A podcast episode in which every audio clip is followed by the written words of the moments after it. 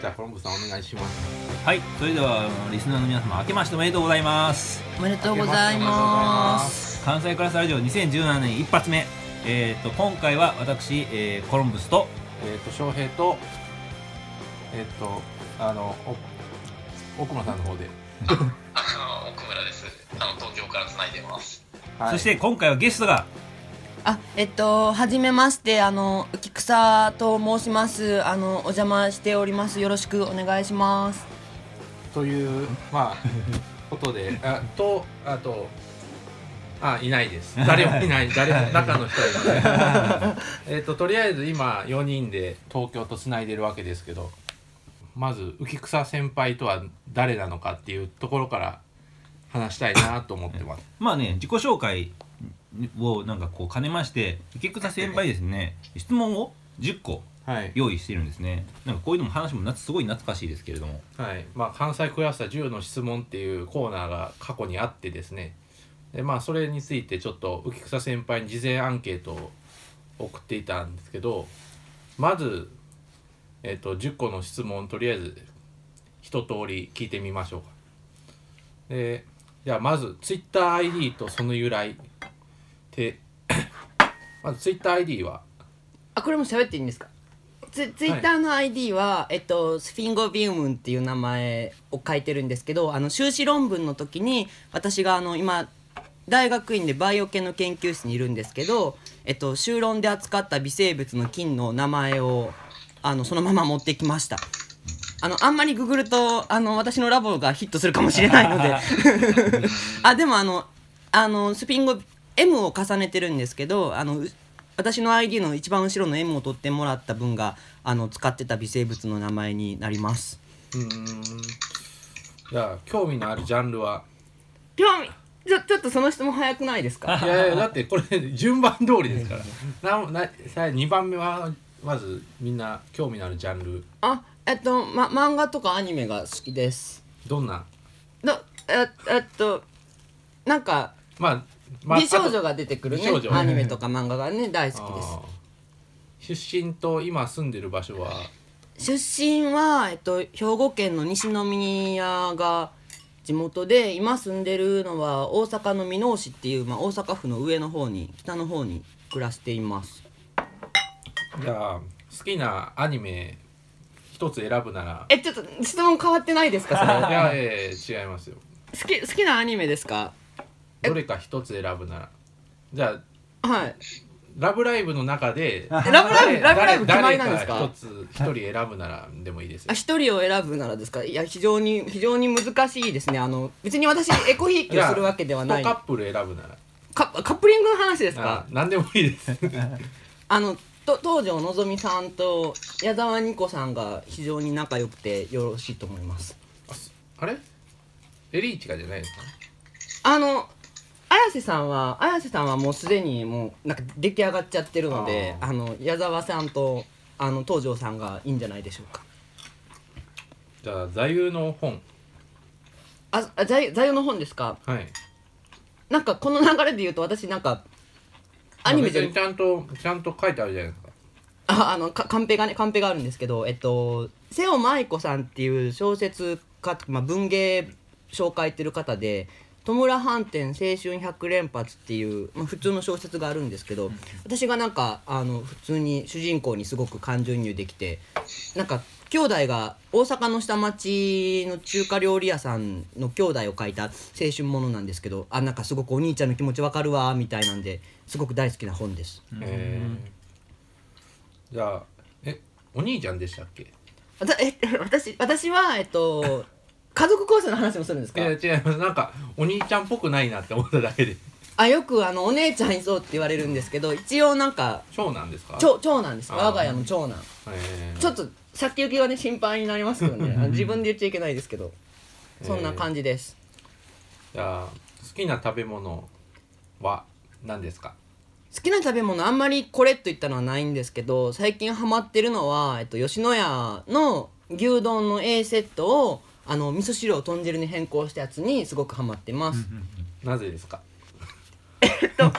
これは最近読んだあの小説ラノベで「なれる SE」っていう本があるんですけどその最新刊でこのセットを食べてるあのすごく可愛い女の子が出てきてあーちょっとなんか美味しそうだなと思って最近こればっかり食べてますうんいえここんなんで大丈夫なんですかや大丈夫です大丈夫ですかまだあと最近興味のあることフォローしてること最近興味のあることフォローしていることはうーんいやちょっと難しいんですけど一応なんか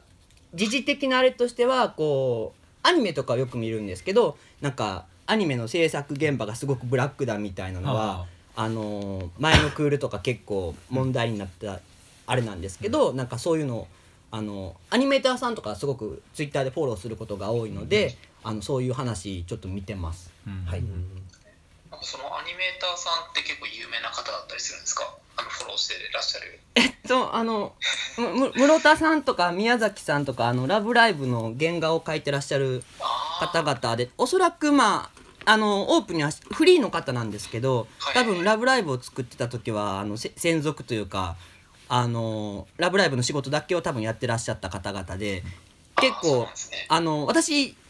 仕事柄というかあの理系の研究室にいるんですけど夜中ツイッターを開いてもあのアニメーターさんがあの原画終わらねえみたいなのを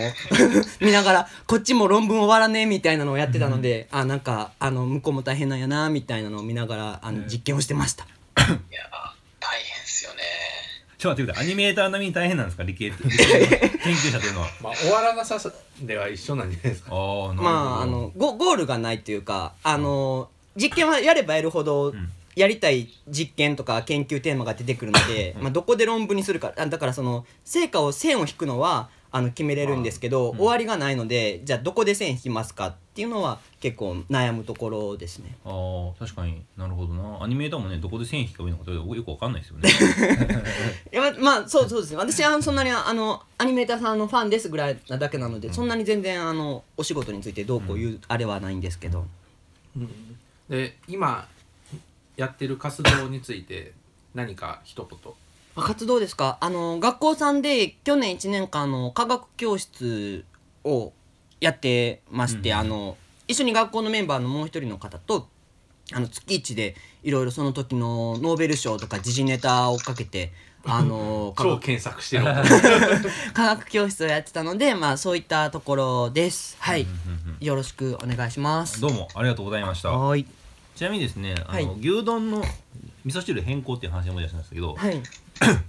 京都であの京都のねあのえりすぐりの名店の一つとして京極スタンドっていう店があるんですよそれな何屋さんですか前草先輩行きませんでしたけど少なくとも宋さんは行きましたねあのね京極スタンドあのね新京極にある、まあ、飲み屋なんですけどね基本的には、はまあ、大衆居酒屋みたいなところなんですけどまあすごいすごいあのいい店でんあの出るもん出るもんどれも美味しいしまあそこでねあの定食頼むんですよ僕よくねはい、まあいろんな定食あるんですけど、はいはいそこがねあの味噌汁なんですけど、うんうん100円プラスでかす汁に変更できるんですよわあめっちゃいいですねそれ冬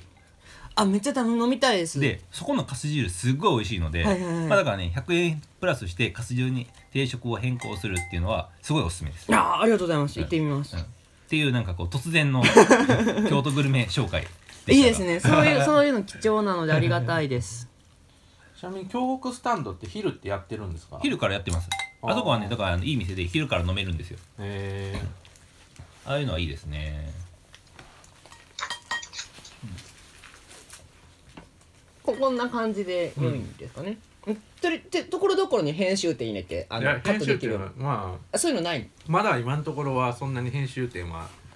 ないです大丈夫ですか、どっちかというと僕が勝手に編集してる感じですああなるほどなるほどそうなんですねちなみになんかストレートになんかこう「ラブライブ!」の魅力っていうのはどういうところに な私なんかなんかそうそういう「ラブライブ!」「ラブライブ!」研究者みたいななんかそういう扱いいやななんんですかかこうすごいなと思いますよ本当にまあ結構なんか先輩というか いろんなところで「ラブライブ!」の魅力っていうのをこう言葉で伝える、ははいはい、うんことに従事してらっしゃるえじゅ10時10時はじ初めて会った人にまず「あのラブライブ!」ってご存知ですかってとこから入るじゃないですかこの頃いやそんなわけではないですよ、んなんかいやこれ結構私風評被害だと思ってるんですけ どそんな言ってないですよいやなるほどでも2連続じゃないです かいやそれは翔平さんがたまたまその場にいらっしゃっただけであの私あのあれですあの普段まあ学校さんとかでは、まあ、浮草先輩浮草さんって呼ばれてますけど本名で活動してる時は 「ラブライブ!」とかそんなん知らんしみたいなそういうそういう感じなのであのあ浮草さんっていうこうキャラクターの時はもうそういうキャラなんですか演じてるわけですかいねや演じるとかじゃないからあのえこれ結構痛い子じゃない私いやそんなことないもうねあいやのだからそそれこそこはなんかどうなんかなと思ってやっぱねあとねやっぱりね覚悟っていう大事だと思うんですよ覚悟つまりねつまりねやっぱり自己防衛的に過ぎると思うんですよああおお、うんもっとねこう素直に、はいえーと「私はラブライブが好きです」でその理由を淡々とこうもう語るでもはいこういうのが僕大事だと思うんですよね、まあコロンブスさんはそんなもう好きなものは好きっていう感じですね僕はもうなんかこうねその辺はなんかこうまあぼぼやーっとしてるのでああ なるほどなる ほそどうなんかこうなんか好きなもの聞かれたら「あー好きっすね」みたいな、うんうんううんんでもそこでねもう修順とかそういうのはね、はい不要なんですよはいということで「ラブライブ!」の魅力についてストレートにもうここは語っていただスいてトレートにですか、はいまずいつ「ラブライブ!」を好きになったんですか結構そういう掘り下げから入るんですかえいやいやだからストレートに聞くんだったらもうだからこうそっちからそういうふうに聞いてた方がいいかななんか目と目とあったしゅあった瞬間みたいなえっと私そういう意味ではあの「ラブライブ!」のゲームから入ったんですよ、はあはあ。時期的にはアニメあれとアニメとゲームがあるんですけどアニメはテレビの第1期と第2期と劇場版があって、私が初めて「ラブライブ!」をしたのはあのテレビの2期が終わった後に、ゲームを友達から紹介されてリズムゲーなんですけど、あなんか面白いやんでハマってた頃にちょうどニコニコ動画で、あのテレビアニメの一期放一挙放送があって、あの通してなんか2日間ぐらいずっと見てて、うわめっちゃなんか面白いやんみたいなのでハマりましたねえなるほあどじゃあに2014年とか5年とかそれぐらいって感じ あはいだから結構私そんなにあのし新参のライバーというか歴史は浅いというか本当に23年ぐらいですここ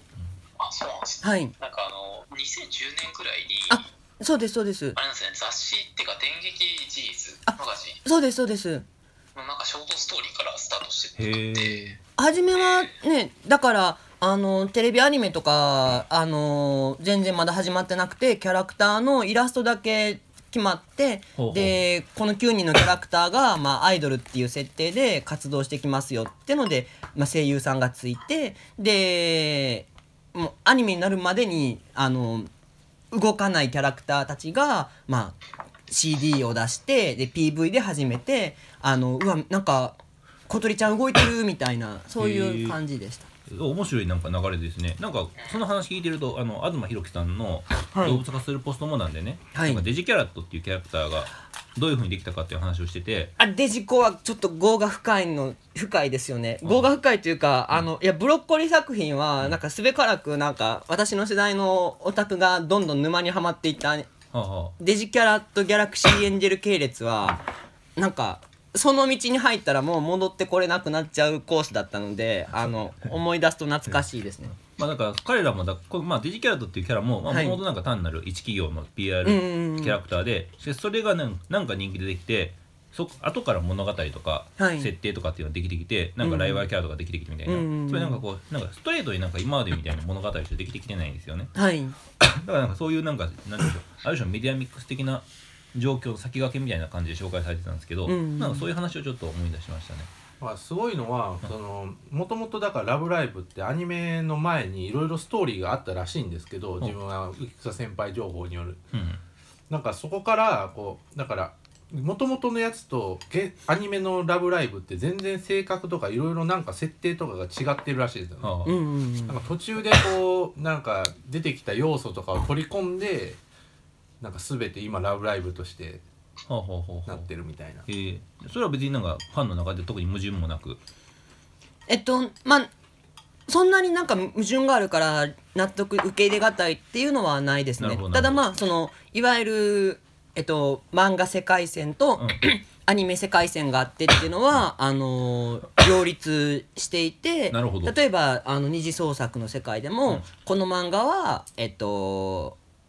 まあその漫画世界線での設定を、あのー拾いましたとかいうのは区別して、あのーやってきてます、なるほど。なんかそういう話だととてもポストモダン感があっていいですね。 そうなんですかうんドラゴンボールみたいな感じなんですかね。ああなるほどね GT と Z は違うぞみたいな。うーんあなんかそうんそんな感じだと思いますなるほどねいやでもなんか面白いですねなんか2010年の6月にスタートしてで同じ年にシングル CD が発売されてるんですけどそうですそうですなんかその後に結構なんかあのなんだろう先発ユニットとかグループ名とかを公募してるらしくってあほうほうほうですです完全にだから AKB じゃないですか俺だからあ AKB なっるていほうどのがファンが育てるアイドルのなんか二次元版みたいなああ確かになんかまさしくそれは本当におっしゃる通りだと思いますねまあ、結構「ラブライブ!」をやっていた声優たちはそのそれ以前はあんまり、まあ、目立っていなかった声優ももともと声優じゃない人も結構いたりして、アイドルから声優に流れてきたみたいなうねん、アイドル、うんまあモデル歌手をやってらっしゃった方歌手とかモデルとか、だからああの「ラブライブ!」がその声優初作品ですみたいな人が結構いらっしゃったりはあはあはあへえ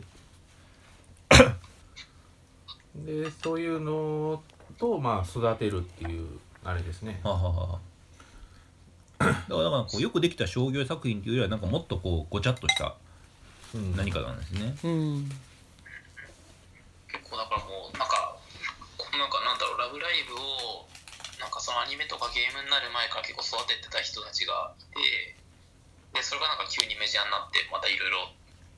なんだろうあの広がってるみたいな感じなんですかね そうですねだから私は正直その当時の勢いとかを全く知らないのであのその辺はもうお子さんのファンの方すごいなみたいな話ででその声優さん実際にそのキャラクターの声をやってる声優さんが、まあ、同じそのキャラクターとしてアイドル活動をされてるんですけど、まあ、その中のその内田彩さんっていう南小鳥ちゃんをやってる方が、まあ、その売れてきた時に初めのなんかそのファンイベントがなんかもうご50人ぐらいしか人が来なかったんですよ、そのファイナルライブはもう東京ドーム2日間満員でライブビューイング何万人みたいな規模だったのが初めは本当にもう何十人しか来なかったイベントの時にファンの方にあの俺たちはあのファーストイベントの何十人の中の一人なんだぜって自慢できるぐらい私たち頑張るからねみたいなのを後でこう言ってて、いやおおまなるんっきりかめっちゃすげえ羨ましいみた いなまるっきり AKB じゃない ですかまあ、はでもなまさうんまさしくだからアニメでもそんな時があるんですよねあはあでそうまあですね。最初3人3人でしたよねあれあそうですあのメンバー9人なんですけど、3人から始めてどんどんメンバーが増えていくっていうほうほうスタイルであの翔平さんがおっしゃってたのはあのーまあ高校1年2年3年で組んでるのが、まあ、2年生の3人組で始めたんだけれども、ファーストライブ体育館でやったらもうお客さんほほぼ誰もいないみたいはあはあはな。でまあなんかちら ほらあのー学友達と友達がいたりしたけれども、その幕が入っすごく練習をして、で当日迎えました友達に準備もしてもらいましたじゃあ幕が開いて歌いますってなった時に客席ガラガラであはあはあはなんかもうぼ呆然みたいな、あへえうわなんかアイドルって厳しいみたいなところからあのー一期は始まりましたねう。んうんうんまあそれでもやりきったのがすごいですねあのシーンはいやーもうなんかもうちょっと私とかメンタルが豆腐なのでもうなんかな泣いちゃうぐらいなんですけど本当になんか一曲歌い切ってあの終わるみたいなのをやっててまあそその時にあのすごくお客さん来てなかった中にもめちゃくちゃ応援してくれてたアイドル好きの後輩ちゃんが実は客席にいてそれを見つけてなんかそれに励まされてみたいなのもあったりするんですけど結局、あのーまあ、主人公が「いや私たちやっぱりやるからにはやらなきゃ」みたいなので突き進むっていうスタイルがすごくかっこいいですね。なるほどではなんかその「そのラブライブ!」の中でも菊田先輩が一番好きなキャラクターはい、その魅力についてちょっとあと東條のぞみさんですか、はい、どうどういうとこがいいあの素敵なんですか東條えここんなこういう話をするんですかそう東條のぞみさんはあのー高校3年生のうん女の子なんですけど、友達がいないんですよまずあもうなんかその設定じだけで押せるみたいなああのなんかひ友達がいないことの魅力って何なんですかいやなんかこうちょっといまあ闇を抱えるというと語弊がありますけど、うんうんあの主人公のほのかちゃんとかは、あの幼なじみが2人つっとも一緒で、はあはあもうなんやったらもうその3人できとんちゃうかぐらいな話なんですけど、うんはもうなんかすごく天真爛漫で、うんもうなんなんだったらもう眩しくて見てられないわみたいな、うんそんな感じなんだけれども、その3年生がうん結構その友達関係とかでいろいろ結構ギクシャクした時期を過ごしていて、うんなんかこうむ無邪気じゃない無邪気ではないそのメンバーにうんそれぞれなんかみんな闇を抱えてるところがあるんですけはあどはあその闇が一番フィットしたのが東條さんだったみなたるいほどななるほどなんかすごいこれ結構痛い話じゃないですかいやいや違う違うあのね僕すごい単純化した質問していいですか、池田さんはメンヘラが好きなんですかいやいや違います違いあまです違いもます違い東ます條さんメンヘラではないメンヘラではメメンンヘヘララではないメンヘラではないがしかし闇を抱えているあなんか僕はえっそとうちょっと,、あのなちょっと矛盾なかなか理解しがたい概念えっと闇っていうワードのチョイスがあれだったかもしれないですけど要はと友達があんまり要はなんか転勤族で、うんあの今まで友達がちゃんとできたことがなかったうんうんってのがえっとまあそのアイドル研究部その「ラブライブ!」のメンバーが設立して、でどんどんメンバーが増えていってあその自分の大事な友達、まあ、仲間が増えていくよっていう、そのプロセスを、うんまあ、要は見守ってきたんですよ、い要はあの友達が全然いなかった、うんまあ、当時の、まあ、全くゼロではないんですけど、うんいなかった当時ののぞみちゃんに、こう友達ができてすごく彼女が幸せになっていく、うんそのアニメストーリーを見てああんかよかったって一番そのあメンバーがそれぞれ成長していくんですけど、その成長に感動できたのがその東條さんだったっていう感じで最す後にこう闇は消えるわけですかつまりあそうですその通りですなるほどなるほどもともとは闇を抱えていた東條さんを好きだったそうですそねうしかしまあ東條さんがその過程で闇が消えたそれは良かったみたいにそうですそうでなするほどなるほど闇が消えた東條さんも魅力的なんですかいやもうもうあのめちゃくちゃ魅力的ですあそうなんですねあのちょっとなんか奥村さんそっちで笑ってないですかあのー大丈大夫です丈夫だいやこの一瞬の間は何なんですかちょ っとこのあれなんですよこの関西クラスタラジオのこのコーナーってもうあのねネホリンパコリンなんで やばいやばいややめましょうよちょっと相当突っ込んだ質問が多分飛んでくると思うんですけどなんかえおとついの根掘り葉掘り見ましたちょうどなんか地下アイドルそう地下アイドルでそうそれ見見たかったんですけどちょっとなんかいやもうちょっとグロくて見れなかったです私ちょっとなんか僕あのなんかやなんだっけも元薬物中毒者の回を見てほあそれ見てない攻めてるなって感じでしたう へえ根掘り葉掘りって有名なんですか初めて昨日浮草さんから聞いてそんなんあるんいややあの割とツイッターとかではしばらく前からバズっててう、んなんか NHK やばいみたいな感じだったんですけど、なんか実際見てみると結構やばいねなんかそあうのですね人形劇なんですようんああ